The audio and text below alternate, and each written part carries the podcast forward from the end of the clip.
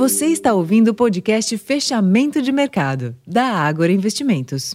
Olá, investidor. Eu sou Ricardo França. Hoje é segunda-feira, dia 10 de julho. E a semana começou com tendência levemente positiva nos mercados internacionais, alimentada pela perspectiva de estímulos à economia chinesa. Nesta madrugada, o Banco do Povo da China anunciou que estenderá apoio ao setor imobiliário para fomentar a recuperação econômica do país. Apesar da sinalização, o dia foi negativo para as principais commodities, com o minério de ferro recuando 3,5% na madrugada e o petróleo negociando em baixa de 0,7%. No Brasil, o dia foi de ajustes nos preços, com alta dos juros futuros e queda da bolsa. Após certo otimismo com o avanço da reforma tributária, os investidores aproveitaram para realizar parte dos lucros recentes, enquanto aguardam novos direcionadores.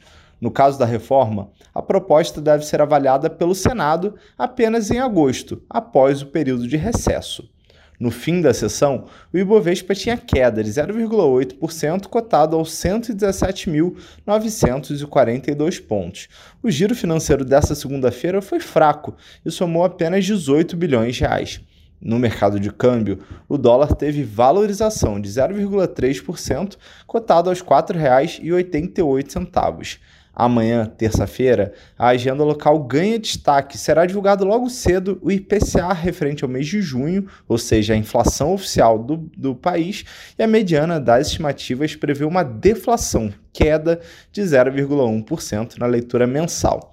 Para mais informações, acesse o relatório Fechamento de Mercado completo, disponível em nosso site e também em nosso aplicativo.